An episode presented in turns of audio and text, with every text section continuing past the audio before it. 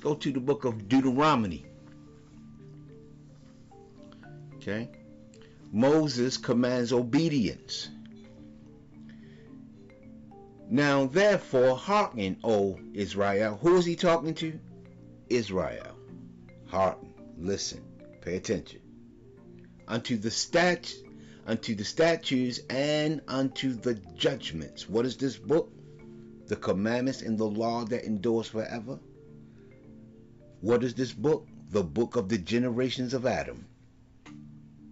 See, this book has the laws and the commandments that are given to the people of Adam. See, you have to ask yourself are you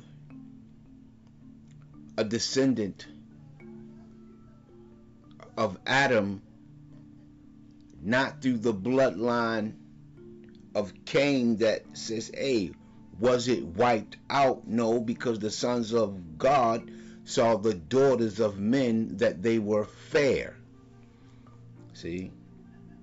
So we know that the blood was mixed.